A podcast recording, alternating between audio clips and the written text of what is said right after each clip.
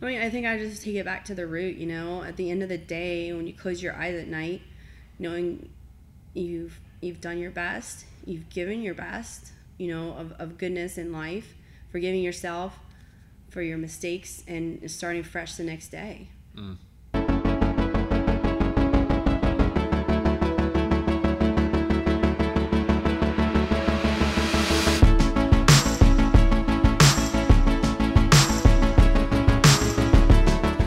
Good morning, everyone. This is Jared Bass with Mark McCain, and you are listening to Triumph Every Day, where we discuss the journeys that shape the lives of our guests and how it brought them to where they are today. And we have Jennifer Lynn with us today. Uh, Jennifer, we've known each other off and on for a couple years now, actually. Actually, Yep. started with you running for the Woman of the Year. Correct. Is that correct? How, what year was that? That's what we were talking about uh, two years ago, believe it or not. Yeah? Two Memorial? Day Wow, that was a long time ago. I do remember being very hot that day. was the Murph. Yeah, It's always hot for Murph yeah. It always, every year. Yeah, it is. It's like the first, the first really hot day. Doesn't What, matter. what was it that like for you watching that? Like, Watching it? yeah, Yeah. never really being exposed to maybe CrossFit before and like seeing this crazy workout. Well, I think What's I had with these people? enough Yeah. of a prior knowledge of CrossFit Oh, okay. that I was I was familiar with the right. Formatting. So yeah, you kind of knew what to expect. a little bit, yeah. Yeah. But I think you know it's good to see the camaraderie. Yeah, yeah. You guys have a, a good community here. thank you. Yeah, it's probably also thinking like. Well, that's very polite of you to say that. You know, because I would have been like, "What the hell are these people doing?" I still Running wonder a that mile sometimes. With a weighted vest on. but I mean, I, you know, after you can kind of contextualize it, like you said, with the community and stuff like that. But I, I would, I'm always curious to hear, like, you know, like what people think. Yeah, especially when you walk in some of those days and it's like people like flying on the rings and doing handstand push-ups. As, as like, recently as I think a couple weeks ago, my wife, like, she doesn't do um, CrossFit. She did for a little while and um, kind of got into yoga a little bit that we have here. And uh, they were doing yoga up at this space where we're having the podcast. And, you know, one of our members was being a little dramatic down there after a workout, like, kind bet of I on the can guess ground. who it yeah, is. you could guess easily.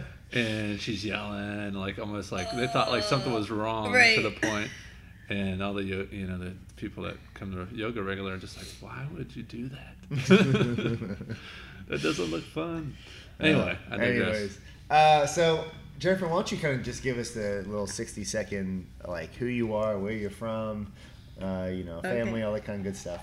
Um, so originally from New York, Okay. I lived there until my dad got a job transfer to Indy, and then I got a, a scholarship to come to Xavier, and I was a piano and voice major at Xavier and a scholar, and I taught since '96. I have my own uh, piano and voice studio, and in the in the meanwhile, I was pursuing um, a way to supplement my income because with private lessons, you would have like a three to seven window because it's mostly children every day. Mm. And so at that time, I was, you know, I had a coffee job or waiting tables, and I just didn't want to do that forever. Right.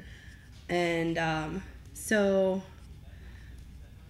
this is gonna be a funny roundabout story, but I, I uh, at the time was single, and my now husband was at this coffee shop, and I was there with my brother, and he was like, "You should go out with that guy over there." I was like, "All right, come on, let's go talk to him." so, so we went The over. rest is history. Yep. Yep, and we sat next to him, and I'm fast forwarding some details, but he actually was teaching yoga, and of course, you know, I wanted to impress him, and so I went to his yoga class, and then I started thinking, oh, I could do this. yeah So then I continued to pursue my fitness certifications and was teaching group fitness for a while, got a personal training certification, and um, continued doing all that kind of stuff. Once I got all established, I was working at a facility as a contractor, which was great, but um, you know, I kind of wanted a little more ability to run certain programming and, you know, just make my own decisions. And uh, so then the opportunity presented itself in 2012, and I opened Fit Philosophie. Yeah. Mm. Very cool. Yeah, it's a you know, lot of information condensed there. So I'm going to go back just a little bit. Yeah. uh, so, how, like, what age do you move from New York to Indy? like middle school, Middle school. Okay, so what's it? What area did you grow up in New York? um, like the Yonkers area, if anyone knows Yeah. that area. Yeah, yeah. What was that like, kind of growing up, going from there to Indianapolis, going basically going from kind of the hub of Urban and yeah to to probably suburbs somewhere in the Midwest. right. Uh, it was quite challenging. Yeah. Actually. Yeah, I'll bet. It's probably just the same challenging if you can imagine anytime you just go somewhere where you're completely uncomfortable and, and trying to fit in. Yeah, it was it was really an adjustment, but you know, I think there's good people everywhere you go. Yeah. You just got to find them. Oh, I like that. Yeah, absolutely. What uh, what kind of challenges did you have moving from you know there to to uh, Indianapolis and then to here? Uh, well, one of the I guess a couple of the main things that I remember, we walked everywhere. Uh, when I lived in New York, we walked to school Yeah, and and we walked to the grocery and we walked everywhere. And in like suburbia, that's really not an option. Yeah. At least where walk, we Walk to your neighbors. Yeah. You can't walk to the. So that was interesting. Um, also went from living in an apartment to a house. That was also interesting. Mhm. Um, and having like the whole neighbors thing, because when you're in New York in an apartment building, you're not really, you don't really talk to your neighbors. You just you just go about your business. yeah, People don't really like to socialize so much. yeah. Mhm. But it, But then you got barbecues and cook- yeah. you so know, that's a. I think that's a nice thing about the Midwest. yeah. People are a little more trusting. Yeah, I agree. I do remember uh, the, the very short time that I lived in New York was very lonely, coming from here first, where you, hey, how's you? Right? Everyone's like, "Hey, what's up? How's it going?" Yeah, like even people you don't know, you could talk to somebody, but everyone's just head down, like just yeah, go, you yeah. know? It's true. There really is a big change there. Yeah. So that's a positive change. I, I like that. Yeah. Um, and then um, you said you went from Indianapolis, and then was that college? Right, Xavier. Yeah, Xavier. So you, you ended up coming just for college, moving to Xavier, Mhm. and then you've been obviously here ever since. Right. Your parents still in Indianapolis? No, they they moved here. Yeah. Yeah. Oh, there you go. Um. So they live here now, which is really nice. That is 'cause- nice.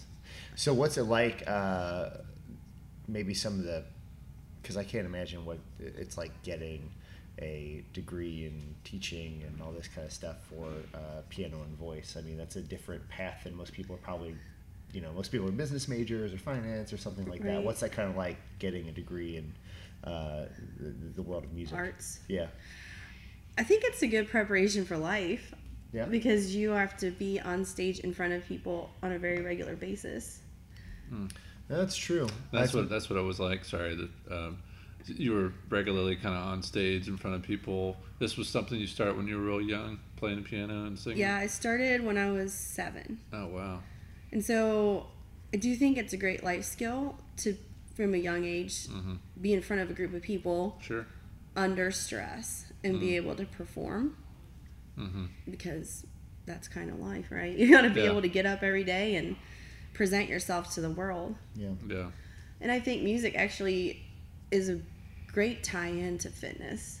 People are so driven by rhythms and beats, and especially with certain classes, being able to understand beats per minute.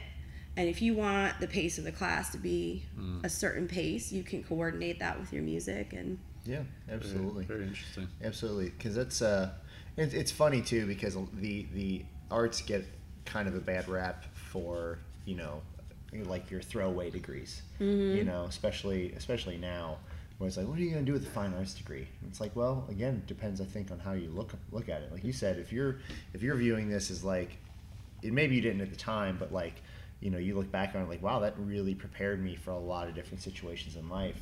And it's like maybe there is something to it for people to actually recognize rather than just mm. like, oh, he's just in art and it's just gonna be a way for him to go draw pictures or whatever it is. Like that's not necessarily true. It's all mm-hmm. about how you're perceiving what you're going through. Yeah, well, and actually, I mean, if you are willing to hustle and mm. run your life more in a business manner, you can. I made my living as at having a private studio when I did in-home lessons at people people's houses for Yeah. 15 years. Yeah. Wow. So it, it, it's not that you can't make money, it's that there's a lot of people who are fixated on one outcome. And if they can't have that one outcome of being a star, then they're just going to be happy with complaining about it. Mm. Wow, that's some. Sorry, that's some really good stuff. And I feel like everyone needs to hear that, like in, in life in general, right? Right. Because everyone has this vision for their life, and if it's not there ever present, then it's constantly like that complaint, or you know, like our our big thing here, right? When people, you know, we so first of all, we're blessed with an amazing community, but when we see people that might dwindle off, it's they're not seeing the result, and they're not the word you use, they're not hustling. They're not doing all the little things that they need to do, and I feel, I feel like that's in It's like any I don't see avenue any of results. And it's like you go back and check their attendance, and like you were here three times last month. Yeah, mm-hmm. You know? it's, it's not working for me. This isn't working. And I think, kind of, you know, to that point, I feel like you can make any degree work because Yeah, you I are the person. You. are the person you are. So you know, in any degree, you're gonna have tests. So you're gonna have to study. You're gonna have to put in the work, and then you're gonna hit the job market. And you know, I had a business degree in it, and the job market was you know crap in 08, 09. Mm-hmm. But you know, you can't use that as an excuse. You just have to go out there and you have to put in more resumes. You have to work.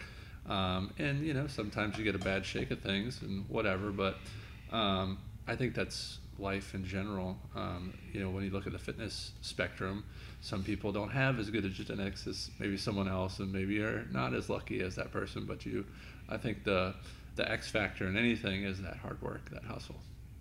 Yeah. I agree. Um, so you you did. We've touched on that a couple times now. Where did this kind of entrepreneurial like mindset come from? This business mindset come from? Is that something that was maybe still a long time ago? Or is it something you grew into um, later on? Well, I think um, I never, never cared for uh, management. Yeah. I mean, when I worked in restaurants, especially corporate, a lot of the corporate restaurants, the guys who were the general managers actually had never waited tables, and I thought that was kind of ridiculous. Because you can't relate to Can't that, that at all. You know, they have no Yeah. idea what's actually you're going through. Right. Right, they're following the manual, and the manual might not be the best course of action on how to deal with a situation. So, if I don't want to deal with upper management, then I have to own my own business. Yeah. Mm. Um, what? Uh, circumvent. Well, you know, and it's it, but there's there's definitely some truth to that because I think you have you look at some of the more successful companies and a lot of them have pretty down to earth people running them, people who have you know been quote in the shit so to speak, and you know when you have someone who's in that upper management position that doesn't they can't relate to you, how are you how are you expecting them for to be trusted you know when they're like you you have no idea what i'm going through on a daily basis Yeah, and just you know, in you know, you guys do this too. Like being in a management position, I try to talk to my staff and get their feedback. Like, are you happy? What ideas would you like to see implemented? What do you think the clients feel right now? Are we doing a good job? And you know, making them know that they're important. They're not just secondary. I mean, I still remember like there's a specific incident where I was working at a restaurant and it was a really bad weather, uh, ice, snow, and we were required to wear certain shoes as girls. Okay, so I parked in this spot and I walked into work, and the guy who was the manager was like, I'd been there just so you know almost a year. He said, "Excuse me, young lady, young lady," and I'm like, is he talking to me? like, like what? You know what I mean? Like, I've been here a year. You don't even know my name. Like, that's pretty bad. And I was full time. So he's like, um, did I see you park? Um, did I see you park in, in the non-employee parking area today? And I was like, yeah, actually, you did because you guys have not cleared the parking lot. You require us to wear shoes with heels. And this was the first available spot to get in the door and not have to sue you for falling on my ass. Mm. Yeah. so it was just like, you don't know my name. Your, your, your first approach is, why did you park there?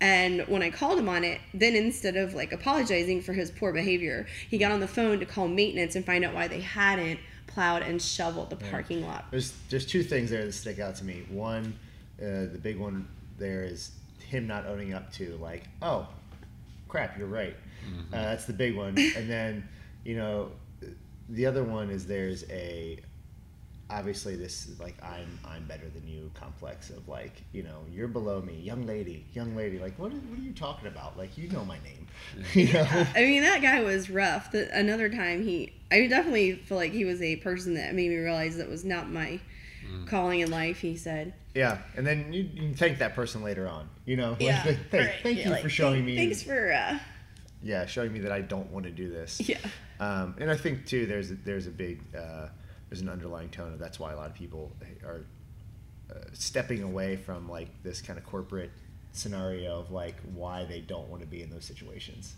you know, because it's the uh, there seems to be these like tiers like well I'm better than you because I'm at this level and you're at this level. And you know I think the way we try and run things is we try and bring our people up in as much as we possibly can to where we're at, giving them ownership of their job, giving them, you know, roles that like they can make whatever they want, you know, mm-hmm. rather than us saying like you have to do it this way. You know, there's mm-hmm. certain policies and procedures Sure. that have to be put in place, like closing duties and things like that, the way you treat people. But you know, for the most part, it's like we're we're open to any and all ideas. Is one of the best parts about mm-hmm. owning a business. is Yeah. you can do whatever you want to make money.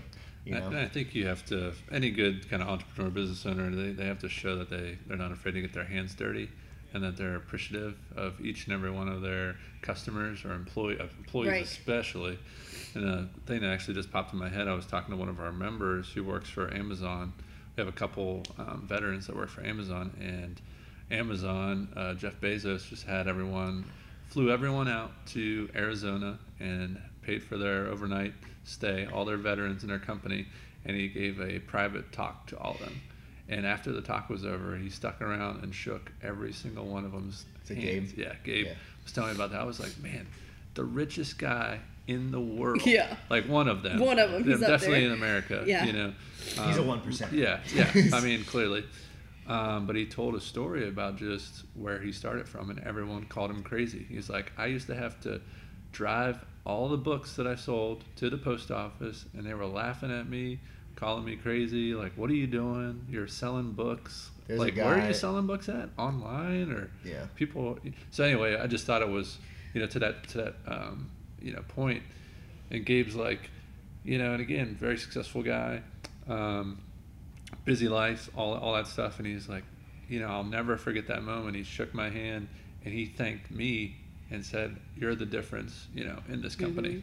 And it's that was that was powerful. Mm-hmm. and that's a key differentiator. I Mhm. think that there are a lot of good things about the corporate model, as long as the leadership is exactly, there. exactly. There's a there's a photo of I actually brought it up because Gabe was telling me the story, and there's a photo of um, Jeff Bezos sitting in an office about the size of these um, couches that we're sitting in, and just crap all over the floor and a desk, and literally just spray paint on the wall was Amazon.com. That's awesome. And in blue spray paint. And he's just sitting there. It's his. It's an old CRT monitor, those big boxy ones, sitting on top of books. You know, and it's just like that was the start. You know, Yeah. like and you Yep. know, so again to have that vision, have that mindset, but again also knowing that he went through a lot of those tough times, so that he has it. He does have an idea. Perspective. Exactly. Mhm.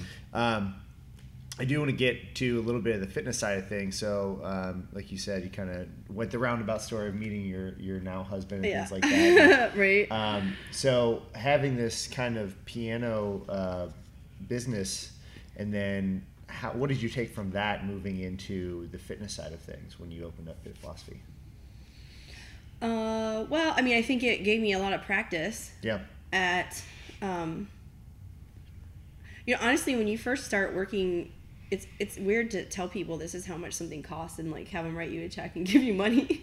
Right. Did you ever feel You- weird yeah. about that? it's been uh, five years in October, and it still feels weird. Yeah. You know what I mean? like hmm you set your set, price, setting your prices and then like saying them. Sometimes you're like, whoa, because you know when you're a teenager, you make like your minimum wage job, and then you have a grown up job, and you're like, wow.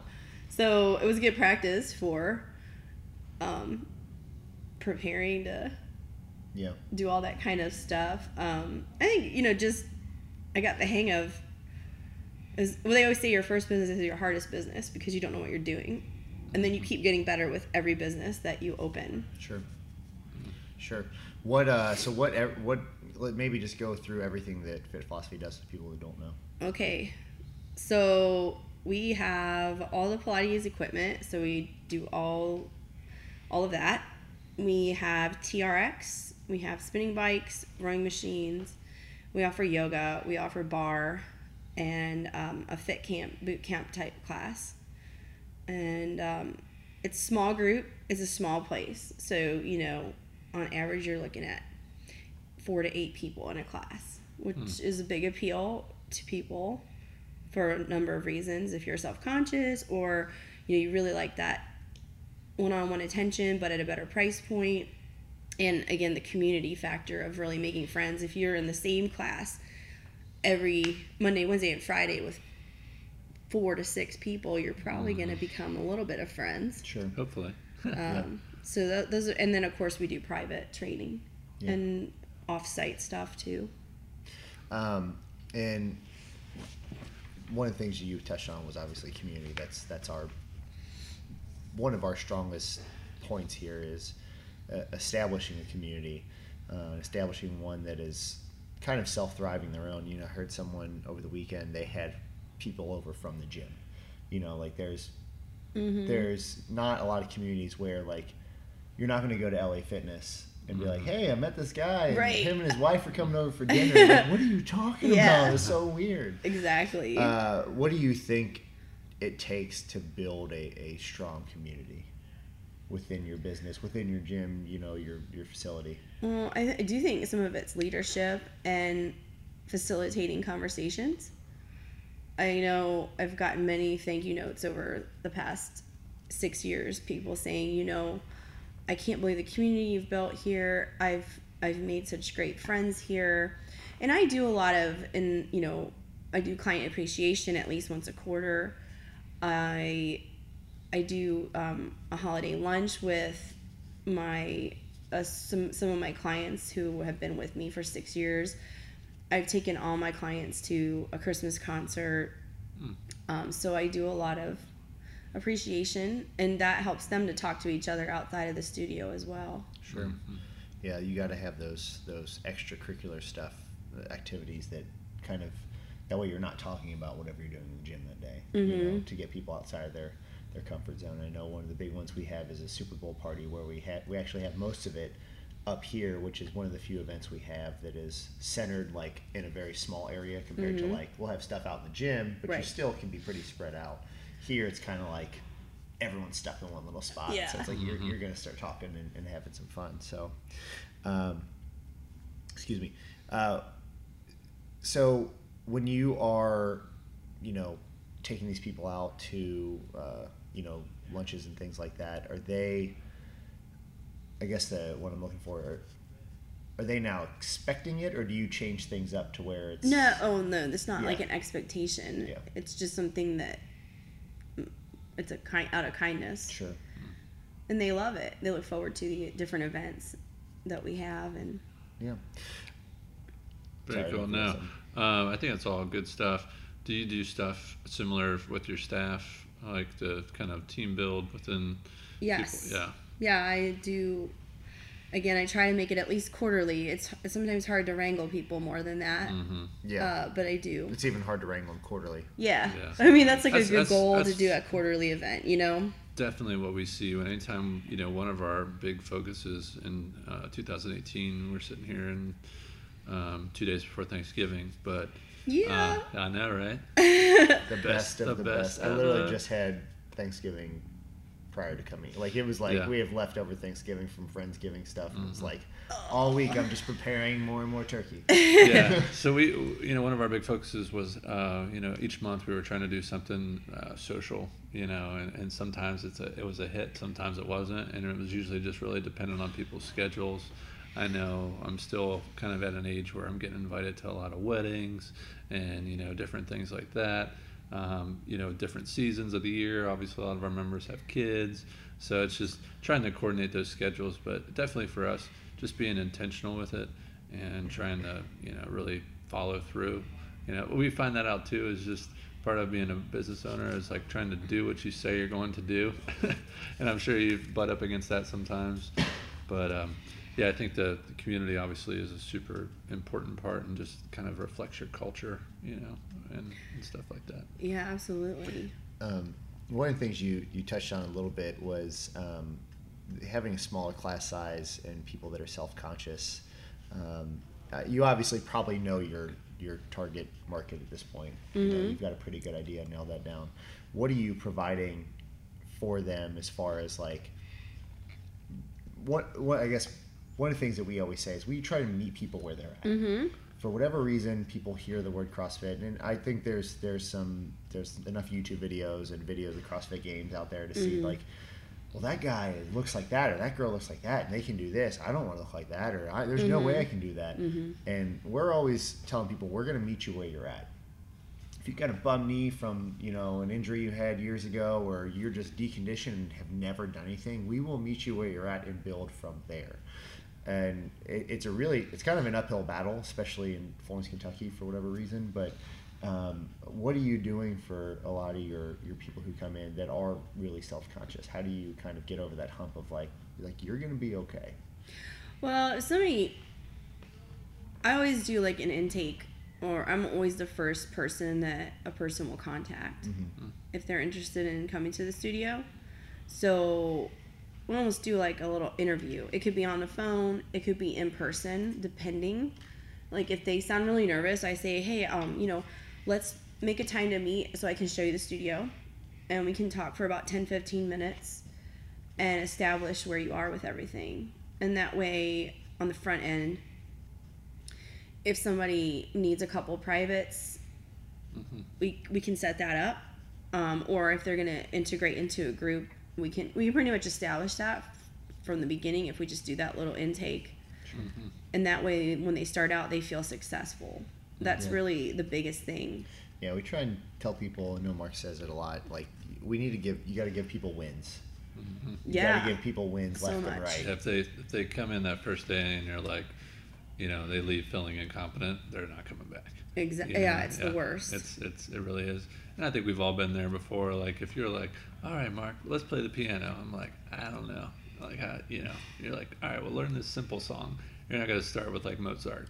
You Yeah. know, like oh, oh, oh, okay, I'm done. Yeah. You know. Uh, one thing I was going to ask um, selfishly because I'm I, I battle with this right now. Um, you know, so we're obviously the owners of the business, and we're trying to, you know, get out of maybe coaching a little bit more and actually working on the business as opposed to in the business. yes. What did that process maybe look like for you? Did, did you start out kind of, excuse me, leading some classes, or was it always kind of you're doing more like, uh, like you said, leadership kind of role? No. um, this this last year, um, that's just about wrapped up, Mhm. which was year five, was really the first year that I brought in staff. So for the first Whoa. five years, I've been teaching about mm, 38 classes a week and privates Damn. and running the business. So, yes, it is a struggle. Um, I mean, I would recommend to anybody to have a business coach. I do Mhm. have a business coach. And Very cool. um, he's here in Northern Kentucky. His name is Drew Schweigman, and it's Action Coach. It's a company that was founded by Brad Sugars. I know you guys listen to podcasts, so he's a good guy to check out. He does interviews, podcasts, all that kind of stuff, and um, we've been working every quarter. I do a quarterly planning session. I do a call with him every two weeks, and establishing like I knew I needed to work less, so we made a plan of how to work less and.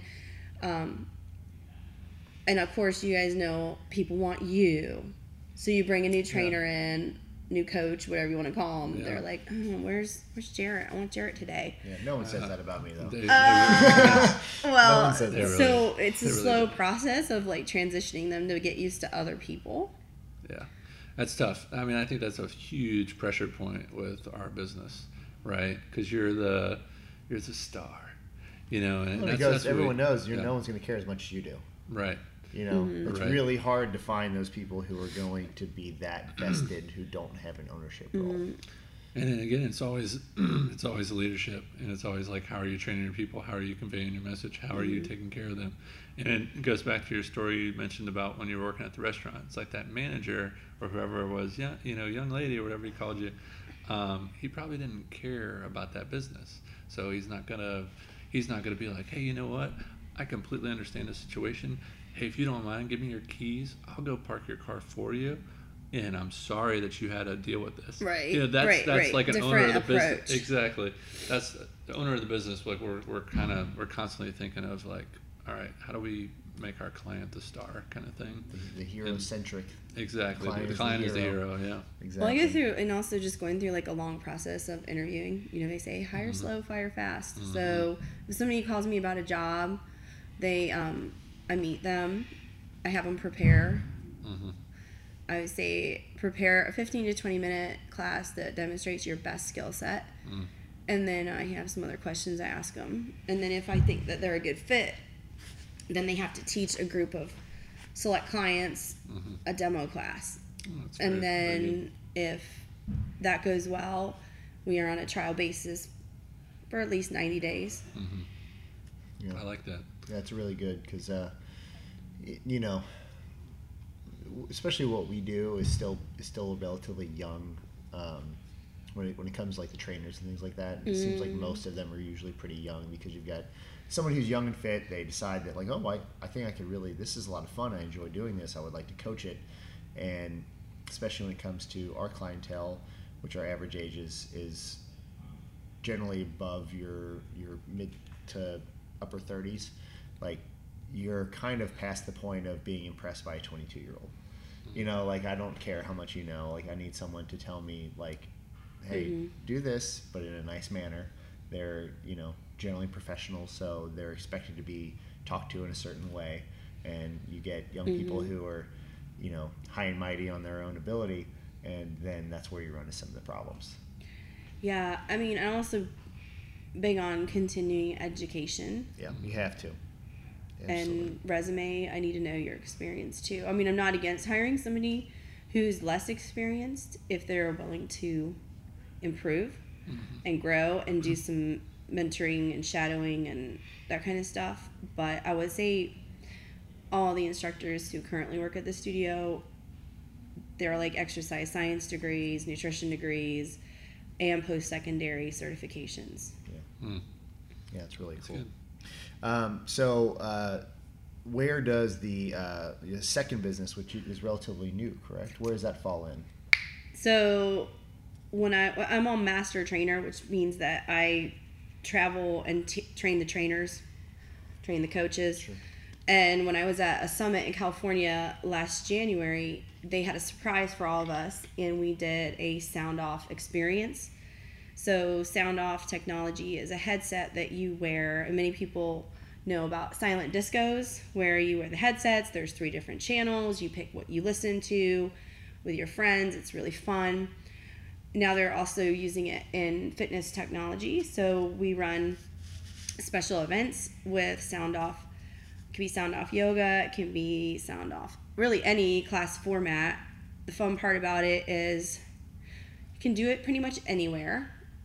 It eliminates the external noise factors where, you know, if you're teaching a class in a park You got to bring speakers. You got to and yell. You well, got right, and the people back in the back probably can't hear anything you're saying. you got a barbecue going on over here with their Mhm. music. It's Yeah. gen- It's genius.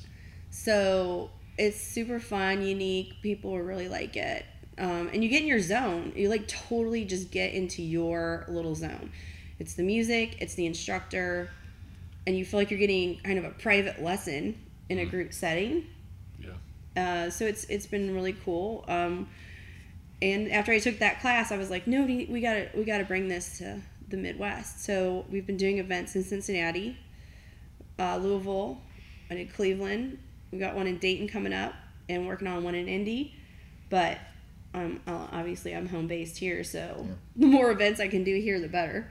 Yeah, that's uh again, the the cool thing is is the benefit of being in the Midwest is everything gets here late, so so it's been tried and tested in other places, so they've worked out all the kinks for the most The part. benefit, Yeah. but what's the negative?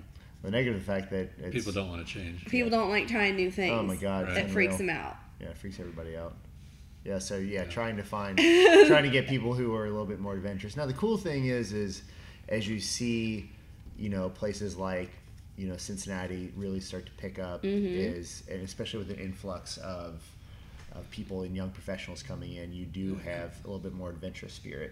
Definitely, it's getting better all the time. is definitely getting better. If we can only get, you know, people to try fun things out in Florence. Florence is like the hub of Applebee's and and Fridays. It's like everything here is like a corporate chain. It's the weirdest little area. Mhm.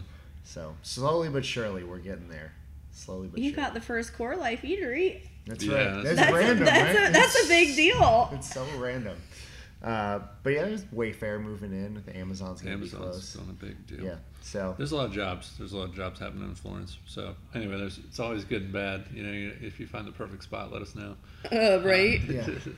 Um, so, uh, so you have the two businesses now, and you also have a family. Right. So, what is what's your current family dynamic like? Uh, well, my husband is great. He uh, he's an accountant. His his his full time job. He's an So accountant. So he went from teaching yoga, well, that was no, that was always a side gig. and then you went you but went the other route. interestingly, he did actually work for many years in the Department of Corrections in the juvenile department. Really? So that was a big career change Mhm. Yeah. to go from that to accounting. That is huge. I mean, That might be the first I've ever heard. Yeah. Yeah, we're going from. I, I can imagine there would be some huge upsides and downsides Oh. to doing that. I feel like you would just be bored constantly, but also feel Not like somewhat bored. somewhat relief. Oh, you mean with the accounting? Yeah. Oh yeah, yeah, yeah. I was gonna say not with the other Yeah, job, yeah, man. no, no. That's some craziness. But um, so he is very and has always been a great support to me because you know it's kind of a big deal when your significant other says I want to open my own business. That's a big risk, no matter who you are. I guess you know if you had an indispensable amount of money, but for a regular people, it's Yeah. a big deal Yeah. and um, so he's great and we figured out a system because we do have a four-year-old so that was a big um, uh, like you guys may may one day have a family that's a, a an interesting uh, juggling act but the cool thing for you if you do have a family I don't, do you have any kids No, no, No. I- Nothing Okay. about. I- yeah. that's cool. But um, it's that's one of the best things about having my own business is I've been able to bring my daughter to work with me. She works out with me. It's That's cool. and and so from being a baby, she's just seen that healthy lifestyle, Sure. and she thinks it's fun and great, Yeah. and And- that's really cool. and normal, hmm right? Like, oh, yeah, this is a normal this is thing. just what you do. Uh, You go and that's mommy's work. We go Right. exercise. Yeah. So that's really cool, and yeah. uh, we figured out how to juggle all that. Yeah. What What are some of those those challenges you had to learn how to juggle? Um, I feel like when you become a parent, you want to have the most time with your kid that you can, and when they're little, right now I'm actually lucky because with our bizarre work schedules, right? Like we start early, five a.m. Yeah. and then Yeah. and then we have like that afternoon time Mhm. which is great when your kids aren't in school because you just hang out with them and Yeah. That's true. then I go back to work at night, right? You go back like it's just the weirdest schedule Yep. ever. But when she starts school, that's part of the whole what you were saying. You need to get out of your business. I know that when she starts school, there's going to be after school stuff and I don't want to miss out on that. So just not wanting to miss out on your kid's life because of your business. Yeah. Mhm. Yeah. There has to be. So that's, it- that's the hardest part. Sorry, um, is just really that system systems, you know, and procedures and policies and all these things, and training the trainers and coaching the coaches, and yeah, it's it's it can be overwhelming. So it's always. I definitely agree with you. We actually had a business coach for a while, and we're kind of in between um, finding a little coach. So we might um, get that guy's contact. Who knows? Uh, once we're done, but I think that's our biggest thing because we kind of see this. Like Jared's recently married. I've been married a year now. We're both, you know, planning on maybe having a family. Right. You know, stuff like that. And it's I feel that coming. You yeah, know, and it's, it's a big yeah. change and Mhm. it's it's cool. It, it really elevates your selflessness in life having a child. But then you're yeah. But Mm-hmm. yeah. you can't. Then it's hard because you have to balance taking care of yourself, right? Mhm. You know what I mean? Yeah, something gets lost in there. I think that's with a lot of our clients too. You see them there whenever they're getting that four, five, six year old when maybe they're sleeping a little bit more and maybe they're getting back on track. And the first thing that's popping up is like, whoa, I've neglected, uh huh. Yep. I've Yeah. neglected my health, and I'm really stressed. Well, then the, the ultimate one is you can't take care of your kids if you're not here. Right. You know, like that's the ul- that's the Right. ultimate Yeah, one. You know, sure. where it's like if you can keep neglecting yourself, and God forbid something terrible happens to you, you can't take care of anybody. You Mm-hmm. know, so you have to take take that one hour, you know, that one hour a day. You know, it comes out to like four percent of your day. Right. That's all we're asking for. You know, so My, um, bla- my bladder's fa- failing. I'll be right back. Mm-hmm. oh boy, um, Okay. but the uh, you know the the thing that we we try and and we're slowly starting to incorporate because if you imagine now we've been here for five years and if some of those kids were seven when some of our original members started with us they're now 12 about Right. to become teenagers Mhm. and things like that so we're, we're trying to incorporate how do we involve the family now you know how do we involve the entire family the, the kids as well to really get them on that that path of like a healthy lifestyle and understand that like you can lift weights when you are 12 years old under the correct supervision. You're not going to be maxing out on your back squat, but you can still be moving correctly and Mhm. learn those those movement patterns early on. They're only going to help you later. Mm-hmm. You know, anytime we get a uh, an ex gymnast or someone who was brought up to lift correctly and they come in their later years, they're always just picking up on things just like that. Mhm. Versus someone who didn't, and now you've got to, you know, the, the the old story is, you know, try to teach an old dog a new trick. Mm-hmm. You know, if you get someone who comes in as adult and they've never been taught some of these things, it's a lot harder for those people to learn. You know, Yeah. and you're fighting an uphill battle because usually they're going to be deconditioned and they don't want to try and learn new stuff, and you know, you're they're feeling dumb because they've never done it before. You know, so it's kind of a, a triple whammy, so to speak. So, Yeah. Um, anyways, what um, as far as so you have two businesses now? Is it going to stay with two? You want? Do you think you have plans on doing more? Do you have plans People ask just- me that all the time. Yeah. Because they're like, well, you're on your third business. Uh, I don't know. I always say, you know, somebody just asked me two days ago, and I don't know, what she said something like, do you think you'll still be there in 10 years? Like, you'll still have your studio in 10 years? And it's like, well, that's really kind of an impossible answer because I have no intention to close my business, but you just never know what opportunities will come your way. Yeah, exactly, exactly. Because there, there could be someone that says, "Oh, wow, this is this is great. I love what you do here." Especially if you have a lot of those, um, you know, policies and procedures in place to where someone could just come in and turnkey operation. and Say, Right. oh, well, I'll give you this much money, and I'll just take this book, and this is how you run it. Yeah, Now, so you know At that know. point, it's it's up to them. You know, the leadership roles are a little are going to be a little bit different. Um, you know how they run things may be a little bit different than yours, and that's always the kind of risk where you Mhm. see some of those um, small businesses that get bought up where they go out and franchise. You know, I think you see it sometimes Yeah. at restaurants where you get you see like a new franchise pop up and it doesn't work out because that original spark is not there. Yeah, and I you know? mean the other thing I'm looking at as far as future. I mean, you guys know because we met under the circumstance of charity and fundraising is that's always an important thing to me. So I've actually been working on um, maybe establishing a non-for-profit. I'm just in the research phase of that because I'm completing my trauma training, uh, Warriors for Yoga. Okay. So it's post traumatic stress, addiction and recovery, uh, retraining your parasympathetic nervous system. It's just really interesting. It's like a 140 hour therapy program, and possibly making another arm that extends to dealing with a different population altogether. Sure. Huh. Yeah. Um, so that's something important to me too. Yeah, That's we're, awesome. we're always trying to figure out different ways to help the people around us, um, and we do very, very on a much smaller scale. Like right now, uh, you know, we it's two days before Thanksgiving. We we have a canned food drive, and that turned from just collecting canned goods and giving them to somebody to now we have a, a workout that's involved with the entire gym to where people bring in canned goods. and the workout is denoted by what canned goods they bring in. So if you bring in a can of green beans, you do a burpee. If you bring in a can of corn, so yeah. um, but but the you know the point is, is that you kind of gamify things a little bit uh, and and get them involved rather than just say, hey, bring in canned goods. We're going to donate it to somebody, you know. Um, and we've done things that this this past Memorial Day we actually had uh, Brandon come in from uh, Purple Hearts and Heroes, and he was a wounded veteran. I think he's what he told me like on his 16th surgery or something ridiculous like He's an that. incredible human being. Yeah, he, he really is. he really was. Uh, he's is. doing he's doing way bigger things than we are, honestly. Um, Yeah. But it was nice to be able to help him out. We did a little fundraiser for his and his business, Purple Hearts and Heroes. Shout out to that. Basically, he takes um, people, you know, uh, veterans suffering maybe from PTSD or just young um, children with disabilities, and teaches them how to hunt and fish. Yep. So it's pretty cool. Takes them out in the nature and gets a little therapy and, and That's helps them out and shares his story. It's very powerful.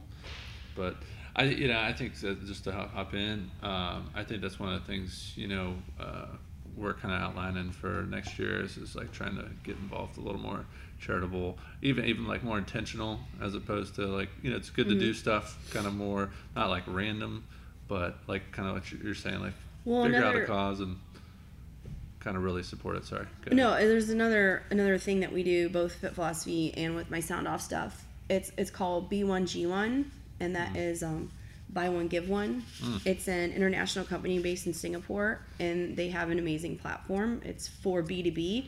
Hmm. So I and you guys could do the same. Is you you can designate. They have I can't even tell you how many charities over 500 maybe a thousand that have been um, thoroughly researched and vetted, hmm. and they meet all the standards of the UN. So before they can become eligible, they have to go through this Gotcha. process. so And you're not just giving to some guy. right, and they actually do site visits, and they um, they travel to the different places. Wow, that sounds it's awesome. really really cool. So anyway, you take your so like for example, at my studio we sell um, those little barre socks that girls wear, right, Mm-hmm. for barre class and. So every time a barre sock is purchased, it tells you, it shows you on the website, we donate to this cause. Yeah. Every time you buy a, a class pass, I donate to this cause. Every time we do a sound off event, a child gets a day of hearing. Hmm. And so like it's it's a way as a business that you can give back and on a, it's all about daily giving. And they hmm. also have a personal giving. So like every time i buy a cup of coffee i make a donation. Every time like it's just my own thing Sure. that i do. Mm-hmm. So that's just another way that you guys can do give back and it doesn't even impact your clients because they don't have to give it they're just buying they're just hmm. buying a pass Right. Yeah. Mm-hmm. and you're You're giving something back to. But someone through that, else. it almost creates like culture. Yeah. You know, within you talk about like community building and stuff like that. What better way to have your fingerprints all over the world You know, exactly. And that's what I love about like Tom's shoes and stuff. I don't even want like buy Tom shoes, but I you know what I mean. But you Uh, like 'em. But I, I like them, you know, and I don't really know much about them, you know. But I know that every time you buy a pair of shoes, someone else gets a pair of shoes in Africa or wherever else, Right. You know, and I think that's awesome, you know. It's pretty special. And I don't think anyone's gonna be like, "Well, that's stupid." You know what I mean? Like I, f- I feel like there's universal truths to like, and charitable giving is, is always a good idea.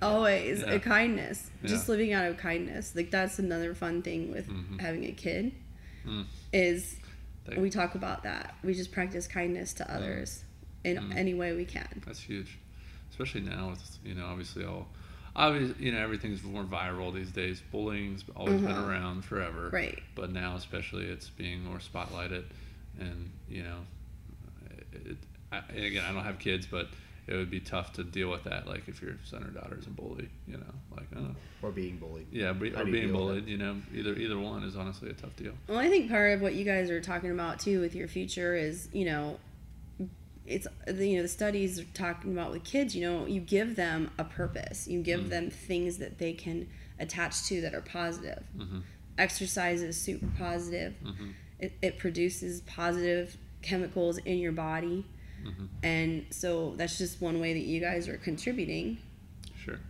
sure, Absolutely. no, absolutely. Um, so uh, as we kind of wind things down a little bit, we always ask uh, the same same question uh, to pretty much everybody that's on here. It's a pretty simple question, but everyone's always had a, a different answer. Uh, it's just a very simple question of what is your definition of success? Simple question, huh? Yeah. Yeah. Super simple. Oh, that's that's that's that's not a simple question. Um. Hmm. I mean, I think I just take it back to the root. You know, at the end of the day, when you close your eyes at night, knowing you've you've done your best, you've given your best. You know, of of goodness in life, forgiving yourself for your mistakes, and starting fresh the next day. Mm. I like that forgiveness piece. That's huge. I think so many times we can beat ourselves Oh, up, especially right. as business owners. You're like, oh, I can't believe I said that thing, or you know, or I, you know, Everybody is tough. We're all our worst yeah, critics, right? Absolutely. I think that's part of the magic, right, of, of, of finding success is just just like you said, defined it really well, is dealing with our mess in our own unique way, whatever that looks like, and being okay with it.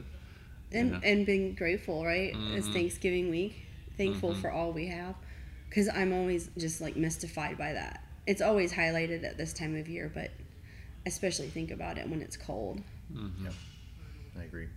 Um, where uh, where can people find you? Website and things like that. Uh, yeah, so at Sound Off Cincinnati or uh, soundoffcincinnati.com. And then Fit Philosophie or at Fit Philosophie IG.